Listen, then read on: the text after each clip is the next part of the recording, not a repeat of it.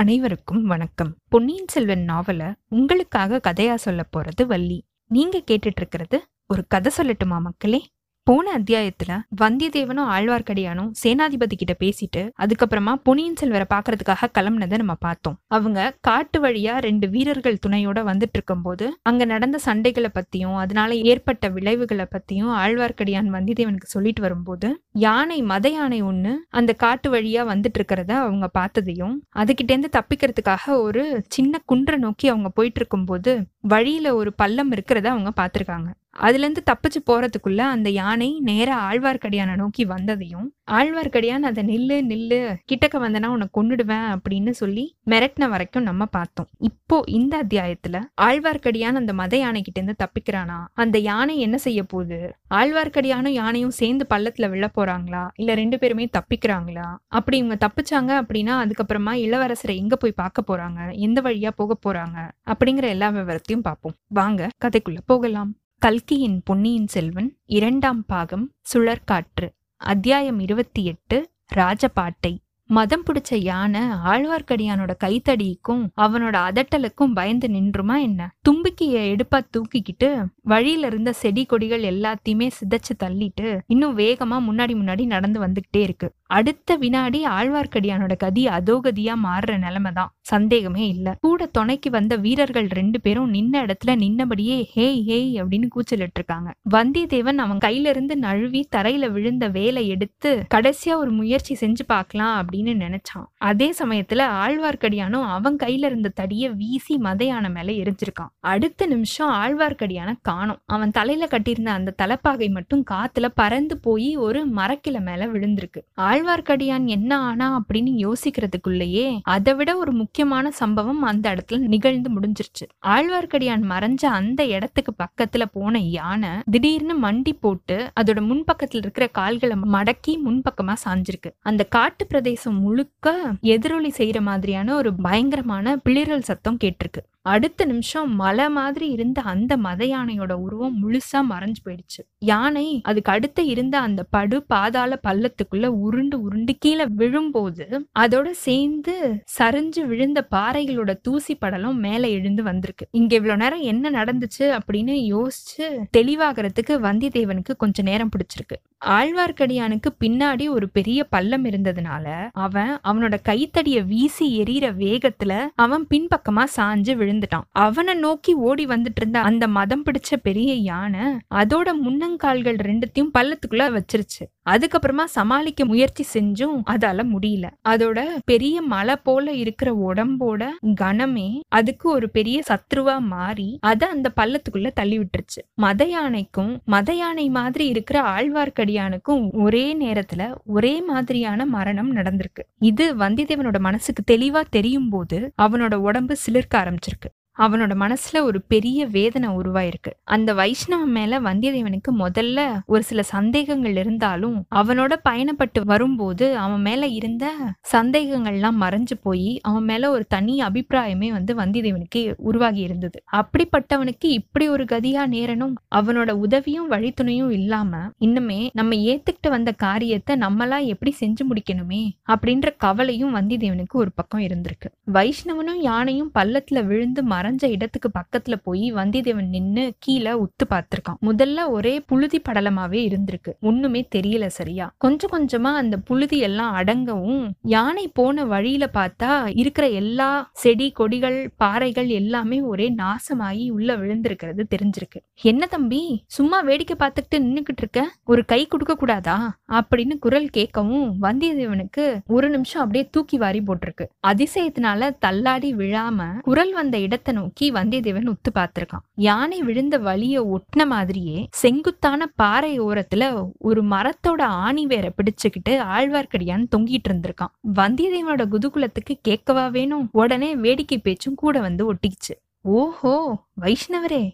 கஜேந்திரனுக்கு மட்டும் மோட்சத்தை கொடுத்துட்டு நீங்க திரிசங்க சொர்க்கத்துல தங்கிட்டீங்களோ அப்படின்னு சொல்லிக்கிட்டே வீரர்களை கை தட்டி கூப்பிட்டுருக்கான். வந்திதேவனோட இடுப்புல சுத்தி இருந்த துணி சுருளை அவிழ்த்து அதை எடுத்து ஒரு முனைய ரெண்டு வீரர்கள் கிட்டையும் கொடுத்து கெட்டியா பிடிச்சுக்க சொல்லியிருக்கான். இன்னொரு முனைய கீழே ஆழ்வார்க்கடியான நோக்கி விட்டுருக்கான். ஆழ்வார்க்கடியானும் மரத்தோட வேரை பிடிக்கிறத விட்டுட்டு இந்த துணிச்சுருளை இறுக்கி பிடிச்சிருக்கான். மூணு பேருமா பிடிச்சு இழுத்து ஓம்பாடு ஏம்பாடுன்னு அந்த வைஷ்ணவனை மெதுவா மேல கொண்டு வந்து சேர்த்திருக்காங்க. கொஞ்ச நேரம் வரைக்கும் ஆழ்வார்க்கடியான் பெரிய மூச்சு விட்டுக்கிட்டே சுயநனவு இல்லாதவன் மாதிரி படுத்து கிடந்திருக்கான். மத்தவங்க எல்லாரும் அவனை சுத்தி நின்னு அவனை ஆசுவாசப்படுத்தியிருக்காங்க. சட்டுன்னு எந்திரிச்சு உட்கார்ந்துட்டு கிளம்புங்க நல்லா இருட்டுறதுக்குள்ள நம்ம ராஜபாட்டைக்கு போய் சேர்ந்துடணும் என் தலையில கட்டுற அந்த துணி எங்க? என்னோட தடி எங்க? அப்படின்னு ஆழ்வார்க்கடியான் பரபரப்போட கேட்க ஒன்னும் அவசரம் இல்ல. நீங்க இன்னும் கொஞ்ச நேரம் உங்களை ஆஸ்வாசப்படுத்திக்கிங்க அதுக்கப்புறமா நம்ம கிளம்பலாம். அப்படின்னு வந்தியத்தேவன் சொல்லியிருக்கான். இவங்க எல்லாரும் இப்படி பேசிட்டு இருக்கும்போது அப்போ ஒரு நரி ஊழையிடுற சத்தம் கேட்டிருக்கு. இன்னொரு பக்கத்துல இருந்து இன்னொரு நரி அதோட இனிமையான கீதத்தை பாட ஆரம்பிச்சிருக்கு. நூறு இருநூறு நரிகள் எல்லாம் ஒன்னா சேர்ந்து ஊளையிட ஆரம்பிச்சிருக்கு. மேடா இருந்த காட்டு பிரதேசத்துல இருந்து கீழே பள்ளத்தை நோக்கி பல இடங்கள்ல சலசலப்பு சத்தம் நிறையவே கேட்டிருக்கு. புதர்ல மறைஞ்சு மறைஞ்சு போற சிறுத்தைகள் தான் அந்த மாதிரியான சலசலப்பு சத்தத்துக்கு காரணம் அப்படின்னு அங்க இருந்தவங்களுக்கு சொல்லிதான் தெரியணும்னு அவசியம் இல்லை. அந்த பெரிய பள்ளத்துக்கு மேல கழுகு பறவைகளும் பருந்துகளும் வட்டமிட ஆரம்பிச்சிருக்கு. யானையோட மரணம் அப்படின்னா சாதாரண விஷயம் கிடையாது. சுத்து பக்கத்துல ரொம்ப தூரத்துல இருந்து மாமிசம் சாப்பிடுற மிருகங்களும் பறவைகளும் கொஞ்ச நேரத்துக்கெல்லாம் கஜேந்திரனோட உடலை சாப்பிடறதுக்காக இங்க வந்துரும். நம்மளும் அதுக்கு பட்சணமாக கூடாது. வாங்க புறப்படுங்க உடனே அப்படின்னு ஆழ்வார்க்கடியான்னு சொல்லியிருக்கான். அவன் இப்படி சொல்லவும் வந்தியத்தேவன் அதை மறுத்து பேசல. நாலு பேரும் காட்டு வழியே எவ்வளோ வேகமா போய் கடக்க முடியுமோ அவ்வளோ வேகமா நடக்க ஆரம்பிச்சிட்டாங்க. சூரியன் அஸ்தமிக்கிறதுக்குள்ள அவங்க ராஜபாட்டையே வந்து சேர்ந்துட்டாங்க. ராஜபாட்டைனா ஹைவே அந்த மாதிரின்னு வச்சுக்கலாம். ராஜபாட்டையில வரவங்களும் போறவங்களும் வண்டிகளும் வாகனங்களும் ஒரே கலகலப்பா இருந்திருக்கு. யானைகள் மேல சர்வ சாதாரணமா ஏறி வரவங்களை பார்த்து வந்திதேவன் ரொம்பவே ஆச்சரியப்பட்டிருக்கான். இந்த மாதிரி இருக்கிற ஒரு மிருகம் தானா காட்டுப்பாதையில அவ்வளோ பீதியை கிளப்பி விட்டுருச்சு அப்படின்னு அவன் யோசிச்சு யோசிச்சு ஆச்சரியப்பட்டிருக்கான். இந்த ராஜபாட்டை எங்கிருந்து எங்க போகுது? நம்ம எங்க வந்திருக்கோம்? எங்க போக போறோம்? அப்படின்னு அவன் அவனோட சந்தேகத்தை கேட்க அனுராதபுரத்துல இருந்து சிம்மகிரிக்கு போற ராஜபாட்டையில நம்ம வந்து சேர்ந்திருக்கோம். தம்பல்ல இன்னும் அரைக்காத தூரத்துல இருக்கு. ராத்திரி அங்க போய் சேர்ந்துடலாம் அப்படின்னு ஆழ்வார்க்கடியான்னு சொல்லியிருக்கோம் ராஜபாட்டை வழியாவே நம்ம சுகமா சொகுசா வந்திருக்கலாமே. எதுக்காக காட்டு வழியில வந்தோம்? ராஜபாட்டையிலேயே நம்ம ஃபுல்லா வந்திருந்தோம் அப்படின்னா நூறு இடத்துல நம்மள நிறுத்தி சோதனை செஞ்சிருப்பாங்க. அனுராதபுரத்துல அடியோட நிறுத்தி போட்டிருப்பாங்க. நம்ம யாரை தேடி வந்திருக்கோமோ அவரு சிம்மகிரி பக்கம் போயிருக்கிறதா நான் கேள்விப்பட்டேன். அதனாலதான் குறுக்கு வழியில வந்தேன். இன்னமும் நம்ம அவரை கண்டுபிடிக்க போறோமா இல்லையான்னு தெரியல. அவர் வேற எங்கேயும் போகாம இருக்கணும் அப்படின்னு ஆழ்வார்க்கடியான்னு சொல்லியிருக்கான். ராஜபாட்டையில ரெண்டு பக்கத்துலயுமே நிறைய வீடுகள் கிராமங்கள் கடை வீதிகள் கொல்லர் தச்சர் பட்டறைகள் எல்லாமே இருந்திருக்கு. அதுல வாழ்ந்துட்டு இருக்கவங்களும் அங்க தொழில் செஞ்சுட்டு இருக்கவங்களும் முக்காவாசி பேரு சிங்களவர்களா இருந்திருக்காங்க. சிங்களவர்கள்னா ஸ்ரீலங்கன் பீப்புள். ராஜபாட்டையில தமிழ்நாட்டு போர் வீரர்கள் குறுக்கும் நெடுக்குமா போயிட்டு வந்துட்டு இருந்திருக்காங்க ஆனா ரெண்டு பக்கமும் வாழ்ந்துட்டு இருக்கிற அந்த சிங்களவர்கள் எந்தவித தடையுமே இல்லாம எந்த பயமுமே இல்லாம அவங்களோட தொழில நடத்திட்டு வந்திருக்காங்க. இந்த பகுதிகள் எல்லாமே இப்ப யாரோட வசத்துல இருக்கு? அப்படின்னு வந்தியத்தேவன் கேட்க சோழ சைன்யம் தம்பல்லை வரைக்கும் கைப்பற்றி இருக்காங்க அதுக்கப்புறமா சிம்மகிரி குன்றும் அதோட கோட்டையும் மகிந்தனோட வசத்துல இருக்கு அப்படின்னு ஆழ்வார்க்கடியான் பதில் சொல்ல இந்த பக்கத்துல வாழ்ற ஜனங்கள் எல்லாரும்? அப்படின்னு வந்தியத்தேவன் கேட்க இந்த பக்கம் வாழ்றவங்க முக்காவாசி பேரு சிங்களவர்கள் தான். பொன்னியின் செல்வர் இங்க வந்ததுக்கு அப்புறமா யுத்தத்தோட போக்கே மாறி போயிடுச்சு. சோழ வீரர்களுக்கும் மகிந்தனோட வீரர்களுக்கும் தான் சண்டை. அதாவது போர்க்களத்துல எதிர்த்து நிக்கும் போது மட்டும்தான் சண்டை. மத்தபடி இங்க வாழ்ற மக்கள் எல்லாருமே எந்த ஒரு பயமுமே இல்லாம வாழலாம். புத்த குருமார்கள் எல்லாருக்கும் ஒரே கொண்டாட்டம் தான். அனுராதபுரத்துல இடிஞ்சு போன புத்த விகாரங்கள் எல்லாத்தையுமே நம்மளுடைய இளவரசர் திருப்பி புதுசா கட்டி கொடுக்கறதுக்கு கட்டளையிட்டு இருக்காராம் கேட்டியா கதைய பௌத்த குருமார்கள் அப்புறம் ஏன் குதூகுலமா இருக்க மாட்டாங்க? இளவரசரை நம்ம சந்திக்கும் போது நீங்க செய்யற காரியம் எதுவும் எனக்கு கொஞ்சம் கூட பிடிக்கல அப்படின்னு நான் சொல்ல போறேன். இப்படின்னு ஆழ்வார்க்கடியான் சொல்ல கட்டாயமா சொல்லிடுங்க. உங்களுக்கு பிடிக்காத காரியத்தை எல்லாத்தையுமே இந்த இளவரசர் யாரு செய்யறதுக்கு அவருக்கு என்ன கொம்பா முளைச்சிருக்குது? அப்படின்னு வல்லவரையன் திருப்பி கேட்டிருக்கான்.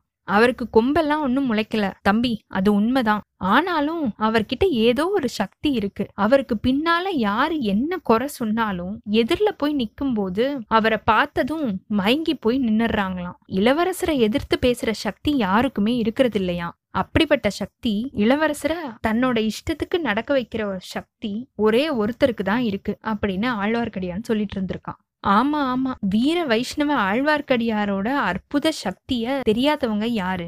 அப்படிப்பட்ட பெரிய மத யானையே தன்னோட கைத்தடியால எதிர்த்து ஜெயிச்சவருக்கு இளவரசர்லாம் எம்மாத்திரம் அப்படின்னு வந்தியத்தேவனும் கேலியா கேட்க நான் சொன்னதை நீ ஒழுங்காவே புரிஞ்சுக்கல தம்பி. பொன்னியின் செல்வர் எங்க? இந்த ஏழை வைஷ்ணவன் எங்க? மத யானைய கைத்தடியால எதிர்த்துருவேன். புலி சிங்கம் கரடி இது எல்லாத்தையும் வெறுங்கையோட எதிர்த்துருவேன். ஆனா பொன்னியின் செல்வர் முன்னாடி நேருக்கு நேரு நிக்கும் போது என்னோட தைரியம் எல்லாம் எங்கேயோ போயிடுது. நெஞ்சு நெகிழ்ந்து போயிடுது. தொண்டை அடைச்சுக்குது. வாயில இருந்து ஒரு வார்த்தை வெளியில வரத்துக்குள்ள பிரம்ம பிரயத்தனமா ஆயிடுது அப்படின்னு ஆழ்வார்க்கடியான் சொல்லிட்டு இருந்திருக்கான். அப்போ அவர் ஆள்ற சக்தி படைச்சவர் அப்படின்னு நீங்க யார சொன்னீங்க?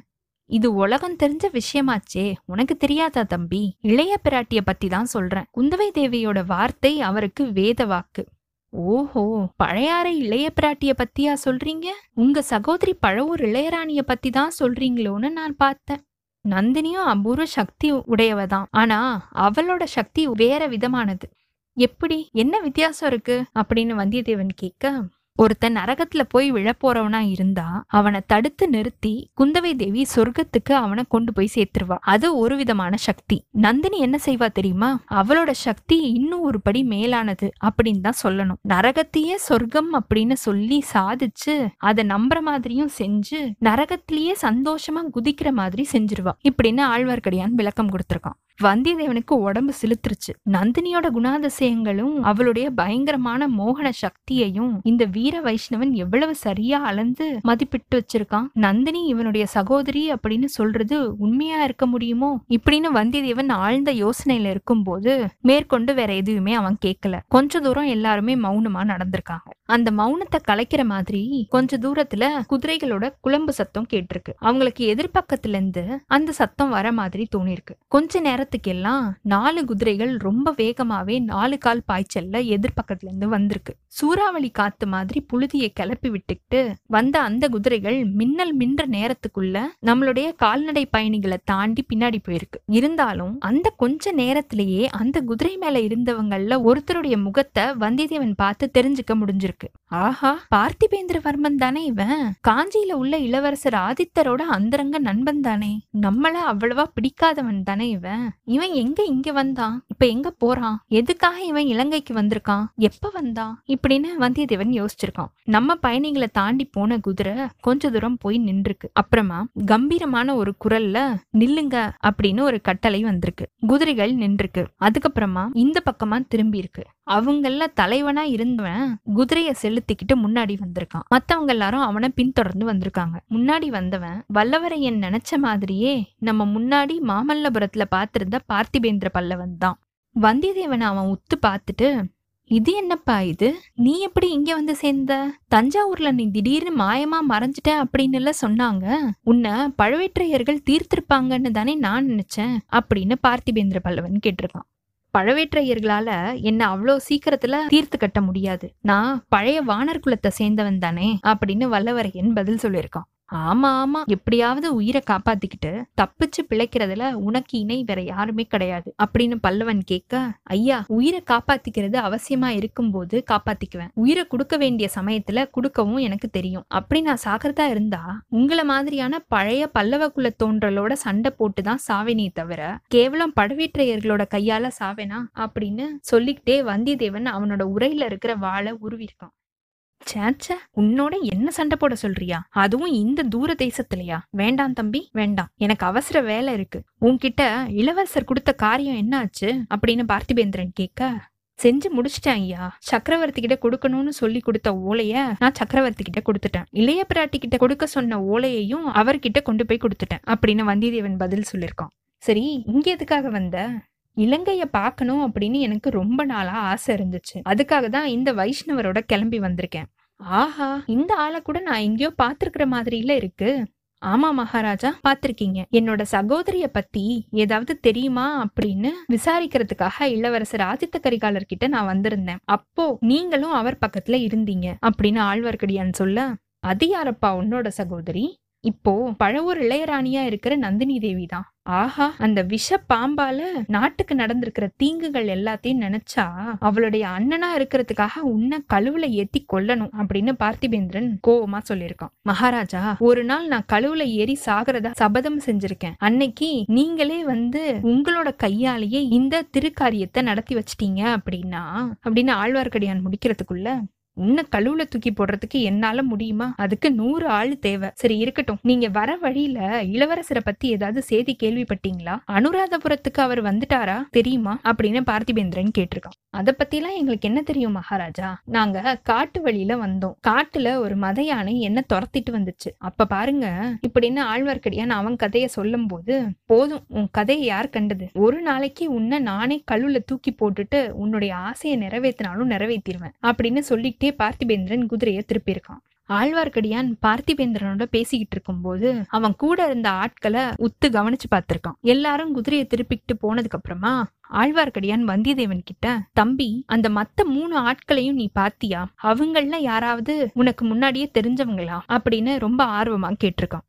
இல்ல நான் பார்க்கவே இல்ல அப்படின்னு வந்தியத்தேவனும் பதில் சொல்லியிருக்கான். ஆமா நீ பாத்திருக்க முடியாதுதான். அவங்கள ரெண்டு பேரை நான் பார்த்திருக்கேன். திருப்புரம்பியம் பள்ளிப்படையில நடுராத்திரியில பார்த்தேன். அப்பப்பா என்ன பயங்கரமான சபதம் எடுத்துக்கிட்டாங்க தெரியுமா? அப்படின்னு சொல்லும் போதே ஆழ்வார்க்கடியானோட உடம்பு முழுசாவே நடுங்கிருக்கு அப்படி என்ன பயங்கரமான சபதம் எடுத்துக்கிட்டாங்க அவங்க? சோழர் குலத்தை இந்த உலகத்துல இருந்து பூண்டோட முழுசா அழிக்கணும் அப்படின்னு சபதம் எடுத்துக்கிட்டாங்க. ஐயோ இவங்க எப்படி நம்மளுக்கு முன்னாடி இங்க வந்து சேர்ந்தாங்களோ தெரியல. கெட்டிக்காரங்க தான். இந்த முரட்டு பல்லவனையும் எப்படியோ பிடிச்சுக்கிட்டாங்க பாரு அப்படின்னு சொல்லிட்டு ஆழ்வார்க்கடியான் மௌனமாயிட்டான். வந்தியத்தேவனுக்கு கோடிக்கரையில அவன் தெரிஞ்சுக்கிட்ட ஒரு விஷயம் இப்ப அவனுக்கு ஞாபகத்துக்கு வந்திருக்கு. அவன் கோடிக்கரைக்கு வந்ததுக்கு முன்னாடி நாள் தான் ரெண்டு பேரு அவசரமா இலங்கைக்கு போனாங்க அப்படின்னும் பூங்குழலியோட அண்ணன் தான் அவங்கள படகுல ஏத்திக்கிட்டு போயிருக்கான் அப்படின்னும் அவன் கேள்விப்பட்டான் இல்லையா? இவங்க தான் அந்த ரெண்டு பேரா இருப்பாங்களோ? அப்படின்னா பார்த்திபேந்திரனுக்கும் இவங்களுக்கும் என்ன சம்பந்தம் இருக்க முடியும்? இப்படின்னு வந்தியத்தேவனும் யோசிச்சிருக்கான். இப்படி ஆழ்வார்க்கடியானும் வந்தியத்தேவனும் யோசிச்சுக்கிட்டே இந்த நாலு பேருமா அப்படியே நடந்து தம்பள்ளை அப்படிங்கிற புத்த புண்ணிய கஷேத்திரத்துக்கு கிட்டக்க வந்துட்டாங்க. இத்தோட இந்த அத்தியாயம் நிறைவு பெற்றதுங்க. அடுத்த அத்தியாயத்துல தம்பல்லை அப்படிங்கிற ஊரை நோக்கி இவங்க போயிட்டு இருக்காங்க இல்லையா? அங்க ஏதோ ஒரு திருவிழா நடந்துட்டு இருக்கு அதுல இவங்க போய் கலந்துக்கிறாங்களா? அங்க வேற யார் யாரெல்லாம் வரப்போறாங்க? என்ன மாதிரியான திருவிழா? அந்த ஊருக்கு ஏதாவது சிறப்புகள் இருக்கா? இளவரசரை இவங்களால அங்க பார்க்க முடியுதா? அப்படிங்கிற எல்லா விவரத்தையும் பார்ப்போம். உங்களுக்கு இந்த எபிசோட் பிடிச்சிருந்ததுன்னா லைக் பண்ணுங்க. உங்க ஃப்ரெண்ட்ஸ் எல்லாருக்கும் ஷேர் பண்ணுங்க. கண்டினியூஸாக எங்களுக்கு உங்கள் சப்போர்ட் கொடுத்துட்டே இருங்க. எங்களோட சேனலை சப்ஸ்கிரைப் பண்ணுங்கள் ஃபாலோ பண்ணுங்கள் அடுத்த அத்தியாயத்துக்காக காத்திருங்க. அனைவருக்கும் நன்றி வணக்கம்.